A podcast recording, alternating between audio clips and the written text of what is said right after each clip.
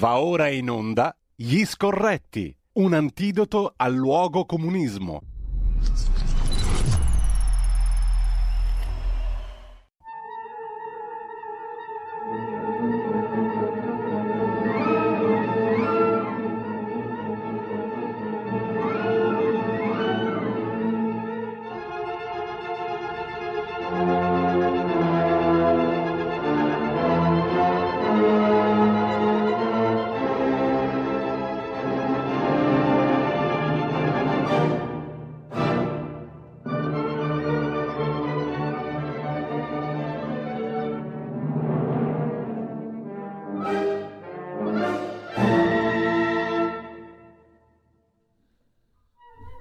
Eccoci qua di nuovo in pista, eh, pronti per un'altra puntata degli scorretti. Vedo già collegato con noi Carlo Cambi, il gran maestro di questa rubrica.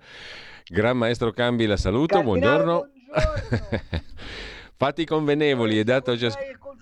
Spirito. Eh, dato a ciascuno il giusto ruolo, fatti convenevoli, riconosciute le specificità di ciascuno, entriamo a pieno titolo nell'attualità di oggi. Da dove vogliamo partire Carlo? Perché oggi è il giorno della finanziaria, è il giorno della prima finanziaria del nuovo governo, con commenti vari che non sto a riassumerti perché li abbiamo già letti in rassegna stampa e li conoscono meglio di noi anche coloro che ci stanno seguendo.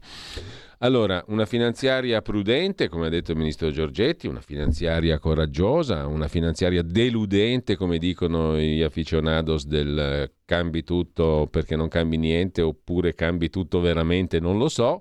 Tu come la vedi? Che giudizio dai di Io questa l'avrei prima... fare a Sumahoro Eh, questo è una buona idea perché in effetti il ragazzo è dotato e anche la sua famiglia mi pare che sia Sì, dotata. Sì, io avrei chiamato la suocera di Sumahoro a, a- a vedere come si fanno i conti in nero. E non è in riferimento alla pelle, sia ben chiaro. No, no, Mm. no, no. Ehm, niente, mi fanno ridere. Eh, c'è una cosa che i giornali italiani non scrivono e che Mm. è pericolosissima ed è l'atteggiamento di Paolo Gentiloni a Bruxelles insieme a Vladis Dombrovskis. Vedrete che ci faranno sputare Sangue. sangue. Eh, hanno già cominciato a rompere le scatole sul debito, non rendendosi conto che in realtà ormai tutta l'Europa è indebitata, tranne alcuni paesi come Liechtenstein, dove ci stanno meno persone in tutto il, il paese che ha grande Brianza. Ehm, e sarà la partita europea quella vera, quella dura. Per quel che riguarda questa finanziaria, No, anche perché in prospettiva c'è la revisione del patto di stabilità, ormai in pista da un po' di tempo, no? ed è, ed è un, ed è un problema serio perché la revisione del patto di stabilità, secondo me, con quest'idea di togliere la scadenza, cioè di togliere la tagliola delle- delle- delle- degli- mh, dei limiti, diciamo così, e di misurarli a scadenza di tempo, è ancora più pericolosa perché? Mm. Per due motivi. Primo perché ti obbliga ad avere una traiettoria di finanza pubblica costantemente eh, virtuosa indipendentemente da ciò che accade. Ok? Pe- poniamo che fra due anni facciamo le corna, tocchiamo ferro, scoppia un'altra pandemia, con quel patto di stabilità, a meno che tu non inserisca degli, de- de- mh, dei meccanismi di sospensiva dei quali per adesso non si parla, tu sei comunque obbligato per sette anni ad avere quella traiettoria. Ti ricorderai che c'era la vecchia storia del rientro a ventesimi dentro del debito pubblico per arrivare al tetto del 60%. No, quella roba lì viene accantonata, viene sostituita con questa traiettoria che secondo me è ancora più pericolosa perché ovviamente il 20% del debito pubblico italiano ogni anno era impensabile, quindi era una norma scritta talmente male che era inefficace, invece questa è scritta bene Mm. e, e ci frega. Seconda cosa, c'è un combinato disposto, cioè non basta che tu hai una traiettoria tale per cui riduci il debito pubblico, ma Sì. devi stare sempre e comunque dentro il famoso 3% Di Di deficit. PIL. eh, deficit, che è un, come sanno tutti, una regola messa a capocchia, cioè non c'è, nessun non c'è nessuna ragione scientifica o tecnica, per meglio dire, che giustifichi il 3%. Potevi fissarlo al 5, al 7, all'1, a, a 4,2. È una roba messa lì da un francese chissà perché ogni volta i francesi che devono fare le cose a, a, a capocchia come con Nutri-Score per dirne una, e che è stata presa a riferimento, non si capisce perché. Cioè, faccio un ragionamento, se io ho un'economia che cresce al 15%, mi posso permettere un deficit, un rapporto deficit-PIL al 6? Certo che sì. Se ho un'economia che cresce dello 0,2, forse il rapporto deficit-PIL al 3% è pure, è, è, è pure pernicioso. Quindi capisci che sono regole messe un po' lì. Detto questo, mm. siccome sono regole messe un po' lì, ci faranno sputare sangue. Quanto alla finanziaria in sé, è un testo di buonsenso che però contiene, e questo è, va salutato mm. con grande applauso da parte di chi come noi pensa diciamo, che questa sia la, la traiettoria giusta del paese, libera intanto il ceto medio dalla patina di odio sociale che gli è stata costruita addosso. Presenta un rapporto cittadino-fisco finalmente indirizzato verso una parità di ruoli. Si pone il tema delle pensioni non più in rapporto ai paletti di bilancio, ma configurando le pensioni sul profilo effettivo della società italiana che sarebbe una, che, che è cosa buona e giusta. Certo, poi strillano quelli di reddito di cittadinanza, ma sai, lì c'è un problema che il reddito di cittadinanza, io non capisco perché nessuno abbia affrontato questo tema da questo punto di vista. Il reddito di cittadinanza è il primo vero grande freno allo sviluppo del mezzogiorno. E noi sappiamo che senza sviluppo del mezzogiorno questo paese non riuscirà mai ad avere i target europei che gli vengono richiesti. Ma se tu a un ragazzo del sud gli dici che lo Stato interviene comunque a sussidiare e continua a tenere la mentalità dell'assistenzialismo vivace, è evidente che non fai sviluppo. Dunque la sforbiciata reddito di cittadinanza, al di là del peso specifico in termini di entrate di bilancio, ha una uh, grande importanza dal punto di vista ideale, cioè ti dice se sei in condizione di lavorare, devi lavorare. Poi contemporaneamente si pone il tema che lo Stato deve facilitare, deve liberare risorse dell'economia per consentire uno sviluppo che ti fa trovare lavoro, cioè si ritorna finalmente a affermare i parametri classici, cioè lo sviluppo si fa con le imprese, il lavoro si crea grazie alle imprese se lo Stato arretra e c'è qualcuno che invece vorrebbe farlo entrare a Priolo, all'Ilva, eccetera, eccetera, se eh, lo Stato arretra l'economia, l'economia si libera e dunque c'è sviluppo. Da questo punto di vista è una finanziaria interessante perché pone queste mm. linee di politica economica. L'avevo scritto sul panorama un mese e mezzo fa che Giorgetti avrebbe fatto una finanziaria goccia a goccia, cioè che avrebbe sta- eh, usato la strategia nei cinque anni del gutta cavat lapidem e mi pare che la prudenza eh, del, del, del, figlio del pescatore del lago di Varese abbia dato un ottimo risultato da questo punto di vista. Parlo di Varese e lasciami dire che eh, converrà per l'ennesima volta rendere omaggio a Bobo Maroni che eh, probabilmente adesso starà cercando di fare un po' d'ordine in paradiso come ex ministro dell'interno. Tu lo ricordi soprattutto in quella veste, diciamo, come ministro dell'interno. Sì, che è secondo me la veste migliore che lui ha avuto. Carlo, per tornare invece alla finanziaria e al ministro Giorgetti, ieri Giorgetti ha sottolineato che mm, c'era chi si attendeva sforamenti di qui, sfondamenti di bilancio di là e questo non l'abbiamo fatto, no? Come per dire, mm. siamo rimasti prudenti. Ha detto questa parola lui citando anche Battisti. Eh, e, e, comunque, eh, questa è prudenza secondo te, Carlo? O, e quanto conta la prudenza? Perché in riferimento al quadro che tu tracciavi prima, cioè il quadro di riferimento è quello europeo, no? Eh, uh-huh. e, mh, la questione del debito, il nuovo patto di stabilità, quello che hai detto prima. Allora, eh, eh, essere prudenti è sufficiente per pararsi dai colpi no, che non arriveranno? È, non è sufficiente, ma è indispensabile. Mm. faccio notare che il codice civile ha questa bellissima espressione che probabilmente non piace né alla Cirinnan né a Zan, che dice che la gestione va fatta con la diligenza del buon padre di famiglia. Del buon genitore 1. Del buon genitore 1.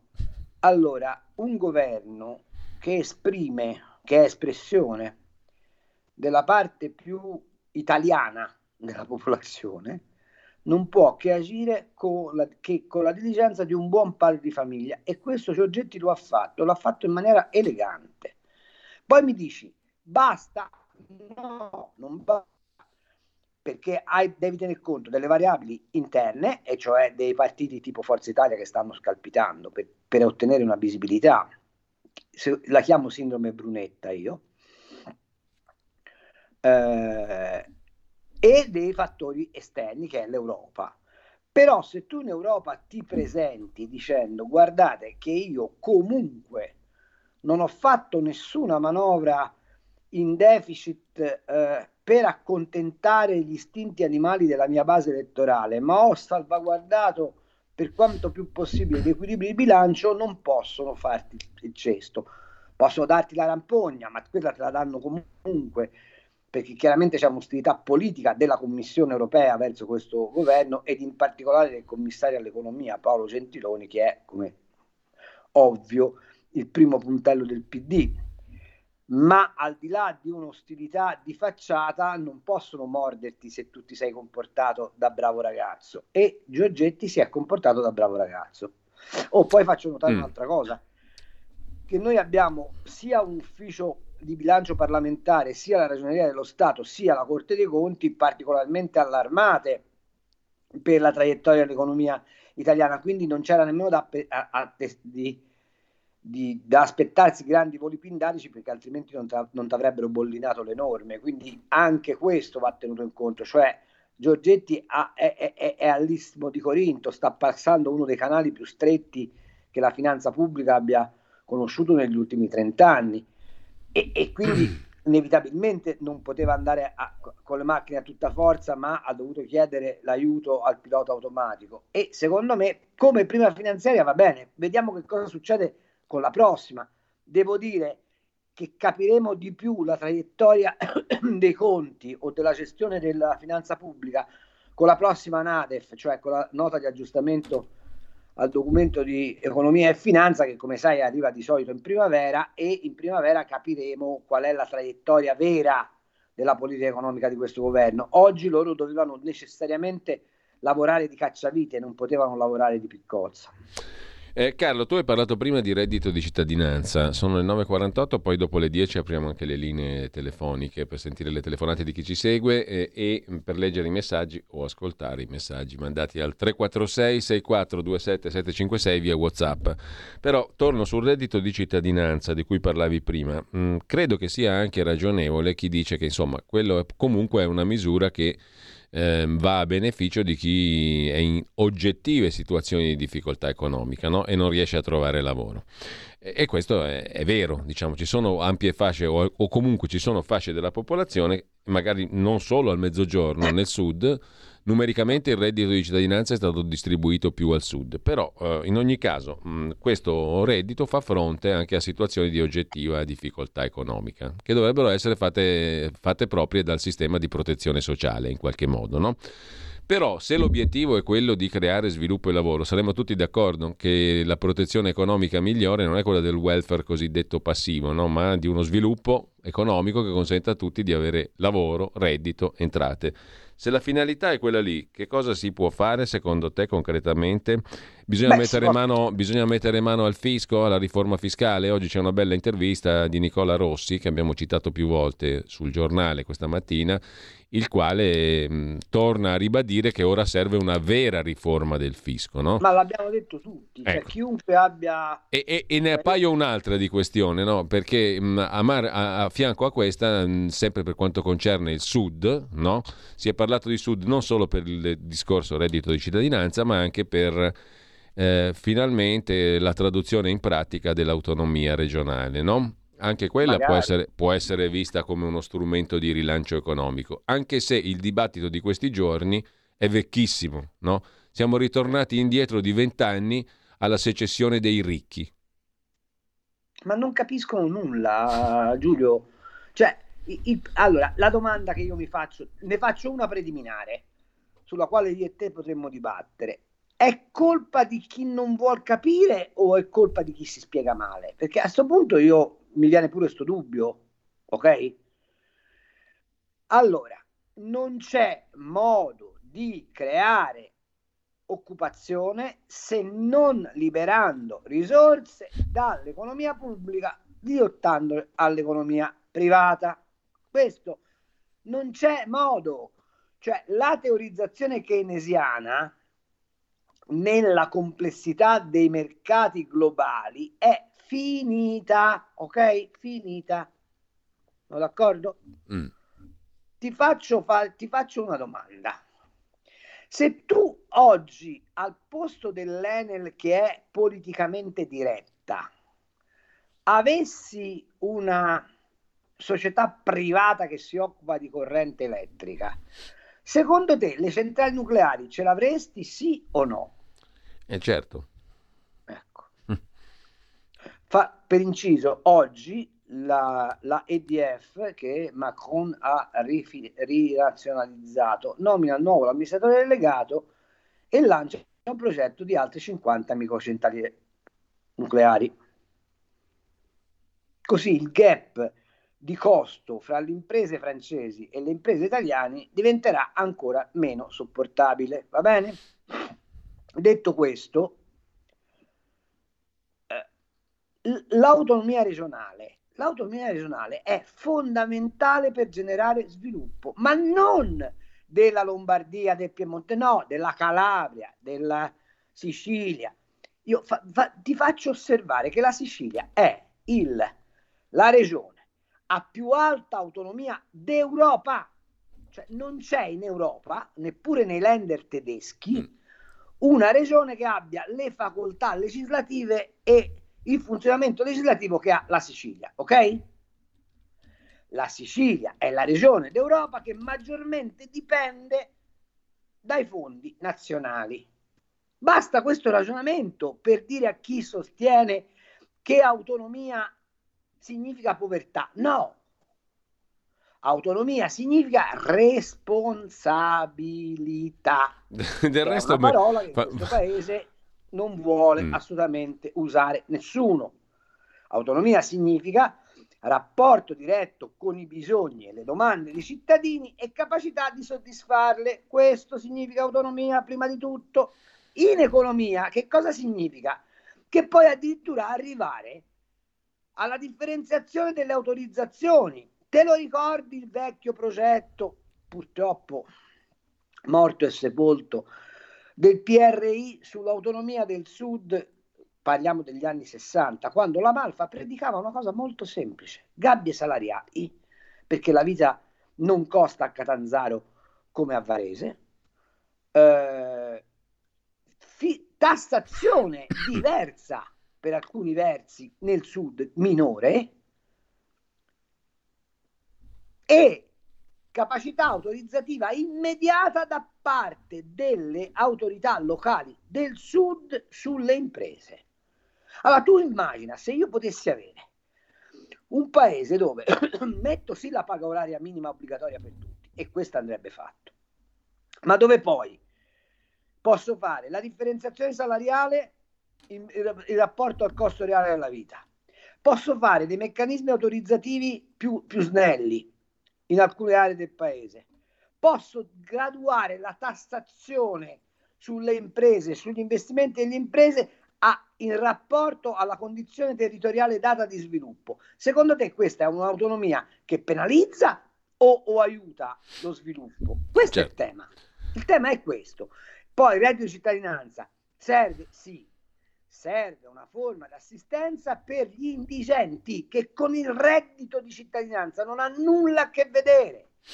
È l'impianto normativo del reddito di cittadinanza che è sbagliato. Cioè tu hai il reddito di cittadinanza, lo potresti tradurre in abbonamento all'assistenzialismo. Non sta scritto da nessuna parte. Io ti posso integrare il reddito ancora, ancora di più. se tu perdi il lavoro per tre mesi, quattro mesi, cinque mesi. Gli interventi ponte vanno fatti fra un, un contratto ecco. e l'altro. Certo, poi su quelli che non possono lavorare ci sono altre forme, che possono essere l'aumento delle pensioni sociali, che possono essere gli assegni di mantenimento, ma va rotto il legame tra salario garantito dallo Stato sotto forma di assistenza e mancanza di lavoro. Questo è un meccanismo perverso. Ecco, certo che è una cosa un po' curiosa, Carlo, che mh, due figure che si erano dette in contrasto tra di loro, come il governatore della Campania De Luca e il presidente dei 5 Stelle Conte, alla fine diventino entrambe il simbolo di questo assistenzialismo. Sono son Masanielli tutte e due. Il trade union è quello lì un po', no? Beh sì, cioè è, è quella vena, mi, mi, mi duole dirlo, che alberga soprattutto nel mezzogiorno della sceneggiata. E, e, mm, cioè, voglio dire, Conte è di Voltura Rapula, eh? non è che è nato a Helsinki. Detto questo, ha introiettato dentro di sé quel pezzo di solidarismo cattolico deleterio che è quello che fa sì, è, è, cioè è il laurismo, è, è, è, la scarpa prima del voto e la scarpa dopo il voto. Cioè, i 5 Stelle hanno, eh, hanno tenuto perché hanno fatto voto di scambio con il reddito di cittadinanza. Parliamoci chiaro, De Luca comanda perché ha una gestione borbonica del potere. Ecco, però Carlo, fammi dire una cosa. Eh, De Luca, Emiliano, il, il, presidente della Puglia, eh, Conte, sì e fanno parte della stessa famiglia, no? quella che tu hai appena descritto. Però ci sono anche gente come Occhiuto, il presidente della Calabria, e altri che si pongono più larvatamente nella stessa posizione. Allora, questo cosa significa? Che questo discorso sull'autonomia si può fare in Italia o no? O siamo condannati a non farlo? Allora, lì c'è... Allora, Perché il dibattito politico, se messo nei termini di sviluppo e, e di rilancio... Beh, oltretutto mi sembra che per assurdo un ministro come Calderoli sia una delle personalità migliori in termini di equilibrio per cercare di fare un dibattito concreto, no? Perché in passato veniva identificato come un estremista, un pasdaran. Secondo me, a parte che ha molto modificato anche molte sue posizioni, ha assunto una, filo- una filosofia e una, po- una, postura diversa, però mi sembra la persona più giusta per sintetizzare le diverse posizioni in maniera costruttiva. Cioè, se vogliamo, se vogliamo fare un passo avanti veramente e non retorico sul tema dell'autonomia. La ma domanda è... Il punto è, ma verrà accolta questa opportunità o no, visti che gli attori sono quelli lì? Allora, la domanda è, quali sono i paesi nel mondo occidentale a più alto tasso di sviluppo? Quali sono? Quelli federali. Esatto. cioè, ci sarà un motivo, no? Io non faccio ragionamento né di, guarda, non mi frega niente di di, della Lega, de, delle bandiere, non me ne frega, fotte nulla. Io quello che so è che Occhiuto, se fosse liberato dalla mh, sindrome dell'assistenzialismo, vedrai che la famosa via, strada della morte la metterebbe a posto subito. La ionica. Perché se lui va, da, un, va da, da, dal presidente del Real Madrid, eh? e gli dice me la fai l'autostrada in, in Calabria, ti do la concessione del, dell'autostrada per 50 anni, vedrai che, la, che, che, che Perez la fa immediatamente, certo, poi devi spiegare ai calabresi che devono fare esattamente come i toscani, i marchigiani, l'autostrada paga il pedaggio, ok? Ma la domanda è, è preferibile pagare il pedaggio e avere l'autostrada che funziona o non pagare il pedaggio e mantenere il diritto di lamentarsi perché c'hai la strada della morte. Questo è il punto. Il federalismo serve a questo, ad accelerare i processi di sviluppo dei territori. Punto. Dopodiché è chiaro che è un po' come quando tu hai il bambino che deve camminare, no? Quanto ci mettono i bambini a staccarsi dalla manina perché oddio oddio è più comodo se mamma ti porta in collo o se papà ti porta in giro col girello. Però poi a un certo punto eh, devi imparare a camminare perché se cammini acquisti la tua libertà. Ecco, il nostro mezzogiorno è come un bambino che è stato per ragioni elettorali della democrazia cristiana e del Partito Comunista per 70 anni tenuto come un bambino che non deve muovere passi autonomi. Ed è chiaro che ora se deve staccare la manina eh, eh, ha timore, ma gli va spiegato che se stacca la manina poi cammina da solo e se cammina da solo il sud con le potenzialità che ha, lo dicevo l'altro giorno, nella, nella rubrica Ufficio Cambi. Ma voi vi rendete conto che la deglobalizzazione rimette in centralità i traffici mediterranei e che se tu sei Calabria, Puglia, Sicilia, sei pontile per i traffici di tutta Europa, ma, ma soltanto discutere dell'eventualità del ponte di Messina è una stupidaggine, perché tu potresti trasformare Palermo o, o Trapani nei porti di approdo di tutta la merce che arriva dal sud-est asiatico ed è tanta per il cuore dell'Europa. Ma vi sembra poco poter godere del diritto di passaggio di questa roba? Significa divent- è, è petrolio, ragazzi, è petrolio. Okay? Allora, piccola pausa, vale, Carlo. St- scusa, finisco. Sì. Ci abbiamo un problema energetico. Allora, se andiamo nel Sahara a fare progetti di eh, eh, eh, centrali fotovoltaiche invece di farle sui campi di grano d'Italia e facciamo gli elettrodotti, dove approdano gli elettrodotti? Nel mezzogiorno. E se tu metti le royalties di passaggio su, quella, su quell'energia, quanti soldi puoi fare? Il problema è se tu hai nella testa o non c'hai nella testa un disegno di sviluppo. Questo è il tema e mi piacerebbe che la Lega andasse, dico la Lega perché è il partito che viene più maggiormente eh, come dire, indicato come quello che vuole rompere le scatole. Mi piacerebbe che la Lega andasse a Napoli, a casa di De Luca, riunendo i maggiori economisti del mondo e dicesse questo è il master plan che la Lega propone al Sud per il suo sviluppo che va interpretato secondo le autonomie regionali. Pensa quale schiaffo daresti ai De Luca, ai Conte, a, a, a, agli Emiliani. Allora, pausa. Un nuovo modo per sostenere la tua radio. Visita radiolibertà.net. Ti basta un clic e potrai versare il tuo contributo volontario direttamente online. Potrai donare con ogni tipo di carta di credito, anche prepagata. Ti aspettiamo online su radiolibertà.net. Sostieni la tua radio con il tuo contributo volontario. Radio Libertà. La tua radio. Diamo voce alla nostra gente. Stai ascoltando Radio Libertà, la tua voce libera, senza filtri né censure, la tua radio.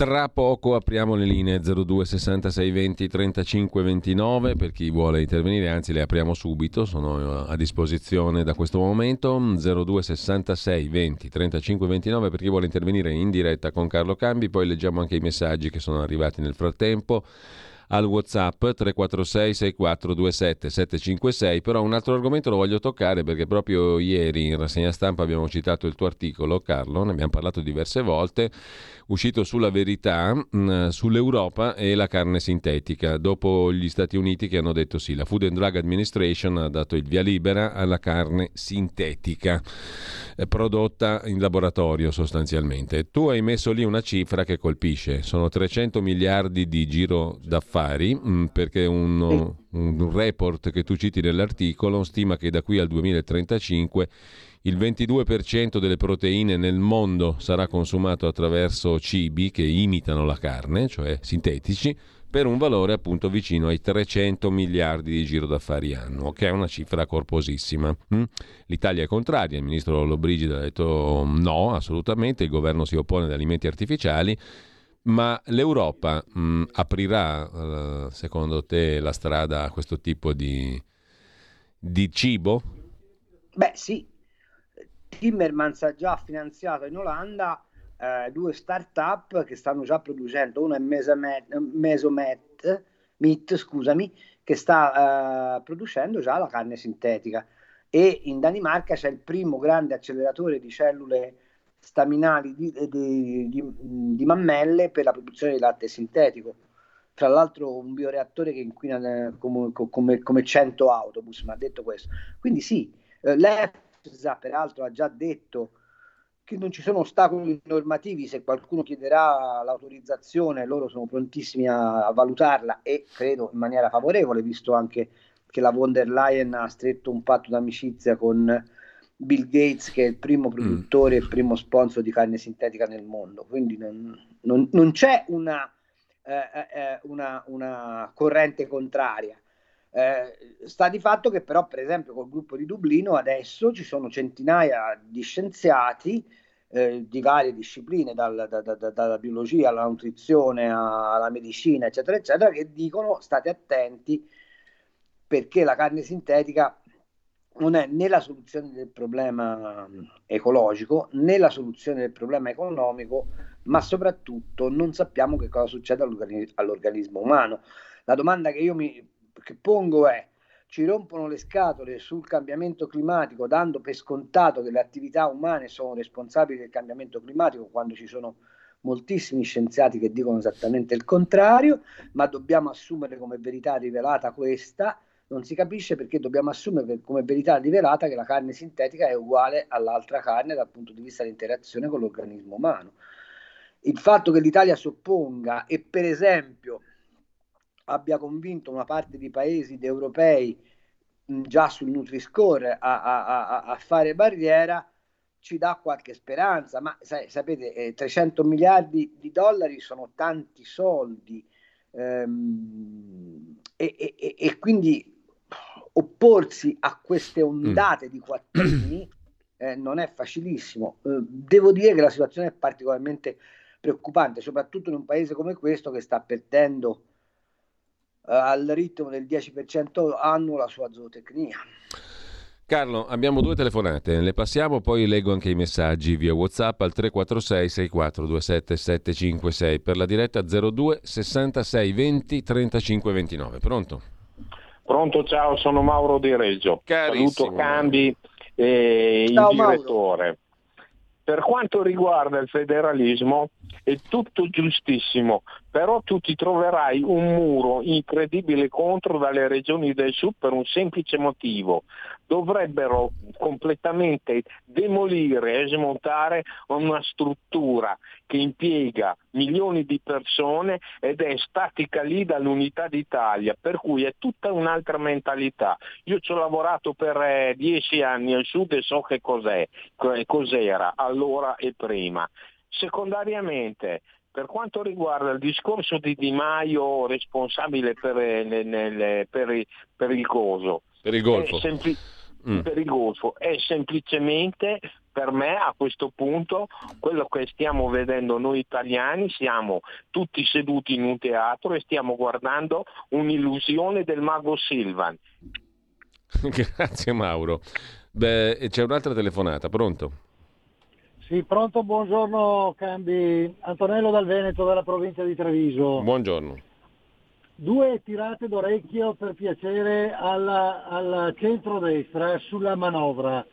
Uno, eh, va bene la proroga momentanea del reddito di cittadinanza, ma almeno costringi queste persone a dedicare quattro ore giornaliere di lavoro agli enti pubblici come succedeva una volta con quelli che erano in cassa integrazione o in mobilità e questo non l'hanno fatto con il bisogno che c'è di lavoro anche proprio a livello di comune e di regione e di provincia. Secondo, l'aspetto che riguarda la rivalutazione. Perché hanno fatto la rivalutazione solo fino a 2.000 euro? Molti padri di famiglia hanno un'unica pensione, la moglie non è pensionata perché quando hanno iniziato a lavorare esisteva la pensione a 60 anni, la pensione sociale, che adesso non esiste più. Quindi è un grande abominio quello che hanno fatto sulla rivalutazione. Grazie professor Cambi. Prego. Grazie a lei. Carlo. No, nulla da eccepire sui lavori socialmente utili a cui avviare i, i, i redditati. Eh, sulle pensioni credo che abbia da un punto di vista concreto ragione, da un punto di vista dei conti dovevano comunque dare un segnale che non stavano sbracando. Uh, credo che una strada potrebbe essere quella della rivalutazione, per esempio, dei tetti sui ticket, cioè si potrebbe lavorare a reintegrare quella pensione che viene meno in termini di adeguamento, lavorando per esempio sull'innalzamento sulle, delle soglie della gratuità di alcune prestazioni, eccetera, eccetera. Eh, mi rendo conto che però lui ha sostanzialmente ragione, è vero che i soldi sono pochissimi.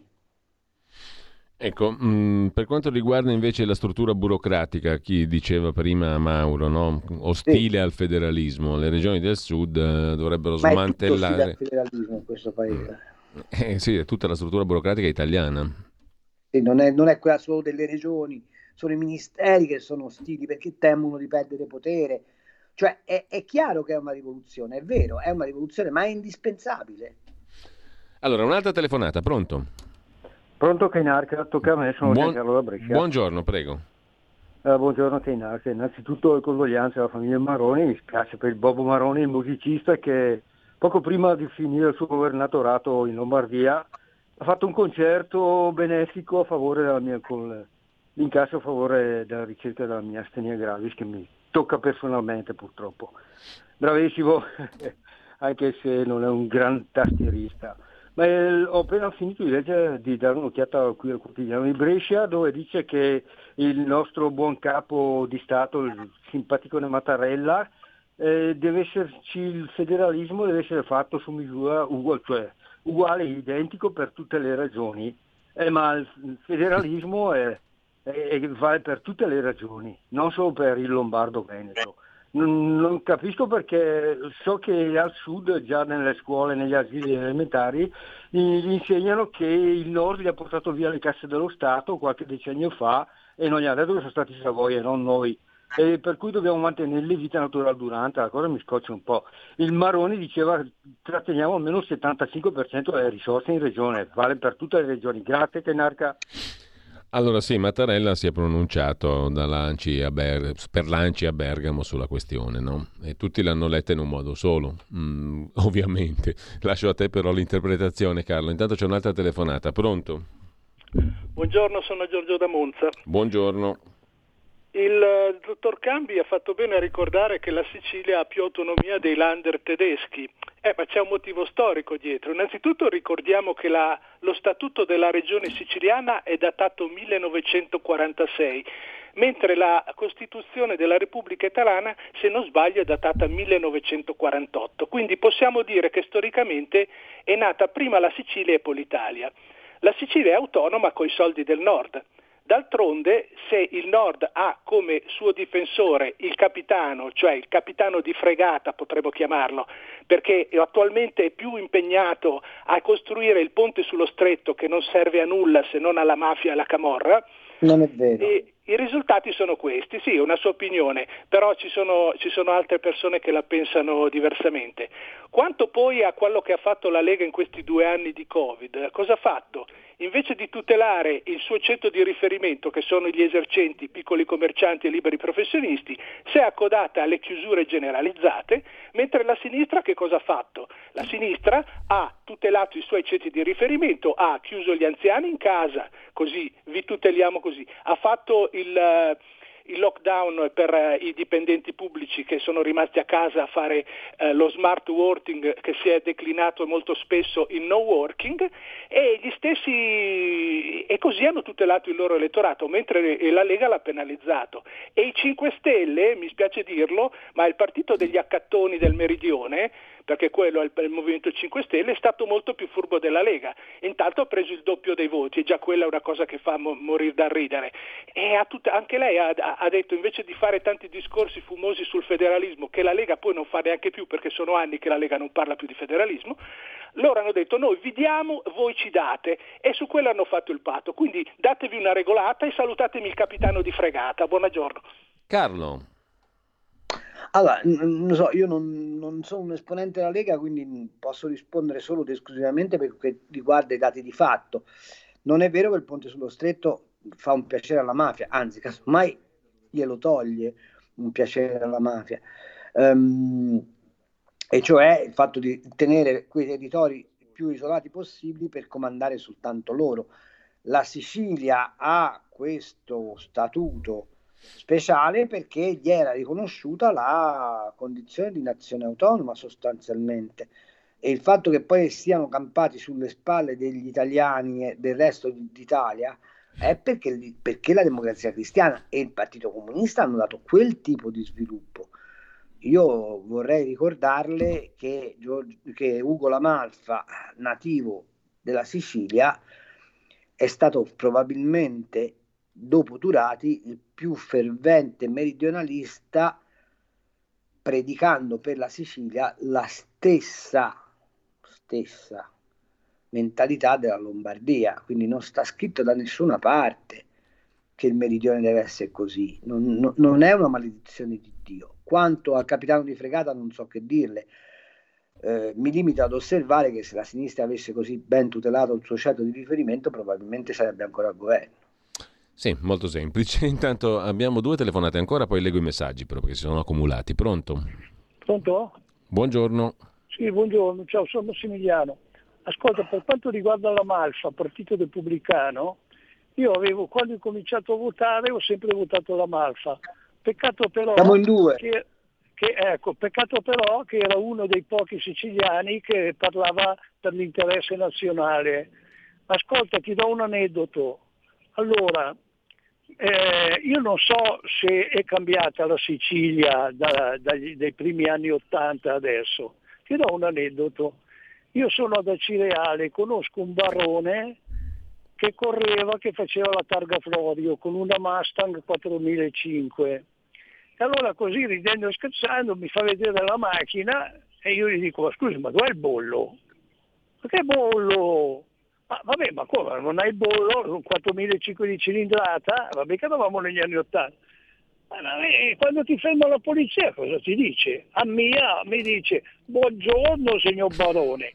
Questa è la mentalità dell'80% che esiste da cosa vuoi parlare di federalismo? Non ce lo daranno mai.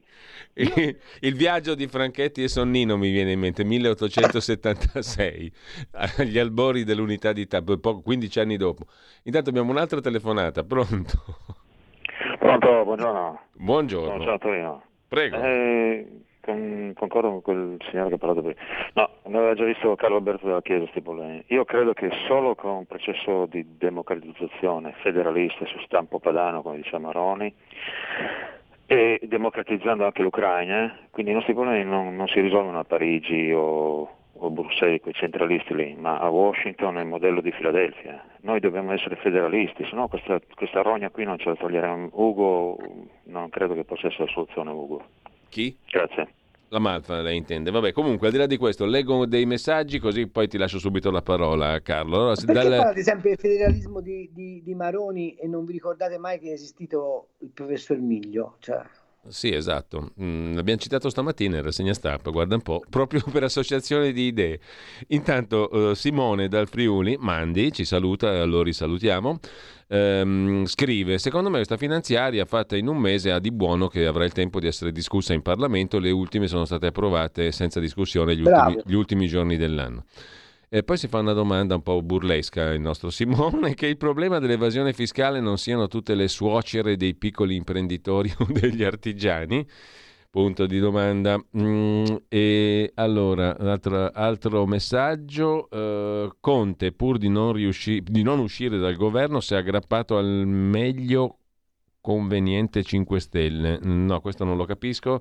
Mea culpa. Carlo ci scrive, eh, anzi Lorenzo ci scrive, al sud Credono, ci credono di poter riuscire a camminare da soli senza il girello? Una domanda rivolta a te, Carlo. Poi Gino di Ostia, Conte, De Luca Emiliano non permetteranno mai che il Sud possa liberarsi dall'assistenzialismo. Sono le vere palle al piede del mezzogiorno. Per non farlo, liberare economicamente e di conseguenza tutta l'Italia. Dario, secondo voi cambierà l'atteggiamento degli Stati Uniti nella guerra ucraina dopo le elezioni di metà mandato? Ci domanda l'ascoltatore. Angelo, far pagare le tasse a prostitute e prostituti. Buttola tutto, eh, così come viene, Carlo, senza filtro. Sul reddito di cittadinanza, scrive un altro ascoltatore, definire reddito minimo, fare presentare denuncia dei redditi, tutti, anche nulla tenenti e senza redditi, ben strutturata, con quesiti mirati sullo stato lavorativo e patrimoniale, eccetera. E dopo la verifica integrare il reddito in automatico, scrive il nostro ascoltatore. Mi fermo un attimo qua perché ce ne sono altri di messaggi.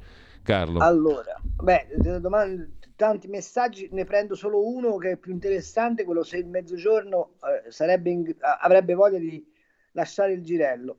C'è un settore in questo paese che è molto importante, si agroalimentare, che fattura direttamente 180 miliardi e ne vende all'estero quasi 60. Bene, dovete sapere che in quel settore il 43% di quel fatturato è generato da imprese del sud. Il che significa che significa che se tu rispetti le vocazionalità territoriali e li metti in condizione di avere uno sviluppo economico imprenditoriale, le terre del sud hanno capacità enorme di sviluppo. Il punto è uno solo, è che noi abbiamo pensato di eh, tenere buono il sud, facendogli fare delle opere pubbliche che non servivano a nulla, eh, dando le pensioni di, inval- di invalidità, eh, sostanzialmente rendendo il meridione, tenendo il meridione in una, una situazione di sudditanza. Ma questo è evidente perché? Perché la democrazia cristiana aveva bisogno di un serbatoio di voti che si contrapponesse alle masse operaie che si erano aggregate intorno allo sviluppo industriale delle grandi eh, fabbriche del nord. Allora, siccome oggi il modello di sviluppo del paese è completamente cambiato, quello che devi fare è portare la fibra ottica ovunque nel mezzogiorno, è dare un impulso al ripopolamento dei piccoli borghi, è strutturare un'offerta turistica mirata nel mezzogiorno, ma voi sapete che il mezzogiorno non ha un tour operator meridionale perché non è stato mai provocato, mai, mai, non, non, si mai, non si è mai lavorato in quella direzione. bisogna dare infrastrutture al sud funzionali al traffico delle merci. Ma per fare tutto questo bisogna che contemporaneamente ci sia una presa di responsabilità delle amministrazioni territoriali del, del sud. Ma è evidente che questo paese non può andare avanti se non sviluppa il meridione. Vi faccio un, un ragionamento. Se voi, fo- se voi, siete una famiglia di quattro persone, eh, monoreddito, col pa- col, col, con uno che porta i soldi a casa e gli altri tre che non fanno nulla e che vengono sussidiati da quello che porta i soldi a casa. Questa famiglia può aspirare a migliorare la propria condizione o no? Ma non sarà interesse anche di quello dell'unico che porta i soldi a casa che gli altri tre della famiglia facciano qualcosa per incrementare il reddito complessivo del nucleo familiare? Ecco, non capisco perché si fa fatica a eh, eh, comprendere questa elementare verità. Detto questo, mi si dirà, ma il pregiudizio, ma uno di questi tre che non fanno nulla non vuole proprio fare nulla. Perfetto, se non vuole fare proprio nulla, non lo si mantiene, è, è evidente. Invece noi abbiamo trovato conveniente, per evitare che il capofamiglia sia messo in discussione, blandire anche quello che non faceva niente. Noi dobbiamo cambiare radicalmente, ma come paese, non come Lega, come PD, no, come paese, cambiare radicalmente la mentalità. Non è più tempo di furbizie.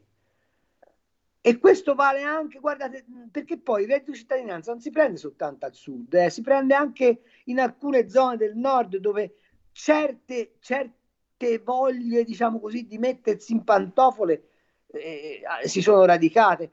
Eh, l'amico del Friuli Venezia Giulia prima diceva una cosa secondo me interessantissima.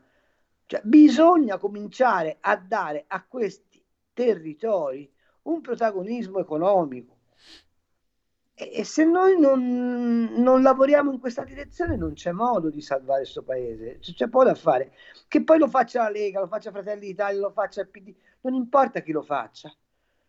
Allora, è una questione nazionale. Carlo, abbiamo pochi minuti, mm, alcuni Uderno. messaggi. No, no, figurati, audio messaggi, poi c'è un messaggio sulla Sicilia, aveva un Parlamento mille anni fa, 1130 per esatto. essere precisi, era stato fino al 1819 o 16 che dir si voglia perché poi nasce il regno delle due Sicilie. Sì. Giorgio studia la storia o parla solo di vaccini? Bacioni, scrive un ascoltatore. Comunque al di là di questo abbiamo tre audio messaggi che sentiamo. Pronto?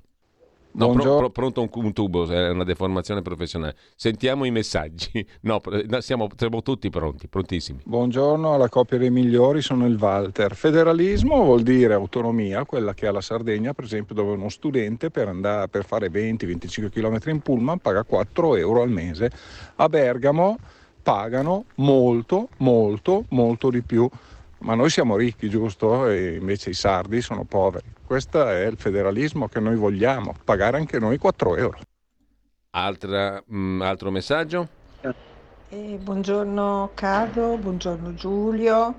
Volevo sottolineare una cosa, come mai Mattarella è stato zitto per dieci anni, adesso ogni giorno ne ha una da dire, va dappertutto? Ma cos'è sta storia? È risuscitato anche lui grazie alla Meloni? Buongiorno, ciao ciao. Devo dire che sta roba l'ho notata anch'io. C'è un altro audio messaggio. Buongiorno, sono Pietro. Volevo capire, eh, uno che prende 2200 euro di pensioni lordi, allora non ha nessuna rivalutazione. Eh, allora se così fosse, allora prima l'hanno sparata al contrario. Ciao. Rivalutazione pensioni, Carlo. No, non è così. Eh, ha una rivalutazione penalizzata, ma non è che non vengono rivalutate. Detto questo, eh, credo che però ci si riferisca al netto, non al lordo. Eh. Ecco, intanto sulle altre due questioni, Mattarella Beh, che parla, per esempio... Mattarella no... che parla io lo sapevo dall'inizio che sarebbe andata a finire così, ma quando io vi ho detto che il presidenzialismo non lo vogliono in carta in Costituzione perché se lo sono fatti a loro fatto, uso e consumo, di fatto, di fatto questo no, mi pare evidente. È, è meglio domando, avere un presidenzialismo flessibile alla carta esatto, e interpretabile. Però domando, no? Chi è che ha favorito il ritorno di di Mattarella che è diventato un monarca repubblicano per il secondo settennato? Punto di domanda. Hanno dato tutti la colpa a Salvini, ma non è colpa del povero Salvini, esatto, Carlo. Esatto, mm. esatto.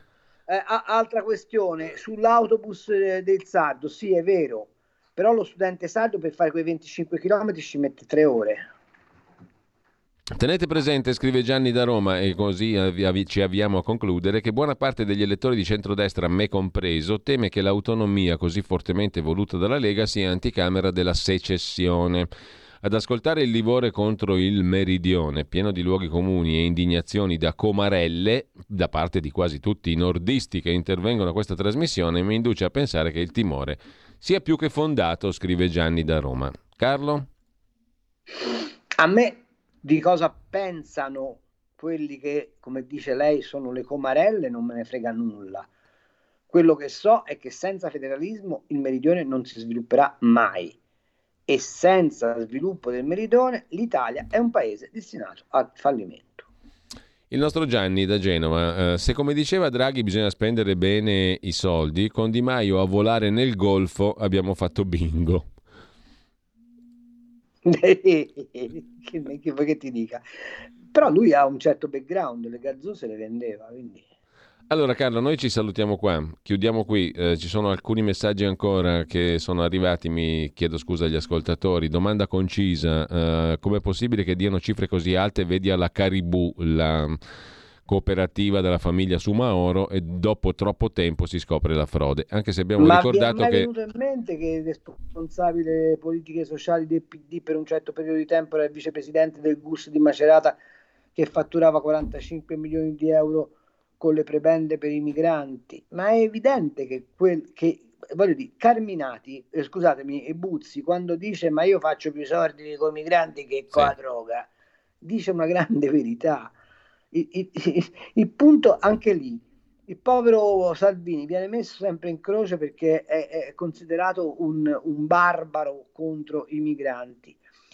Ma per togliere questa, la parola a Salvini c'è un, so, c'è un solo modo, gestire l'immigrazione in maniera corretta e in Italia si è fatto tutto tranne che questo.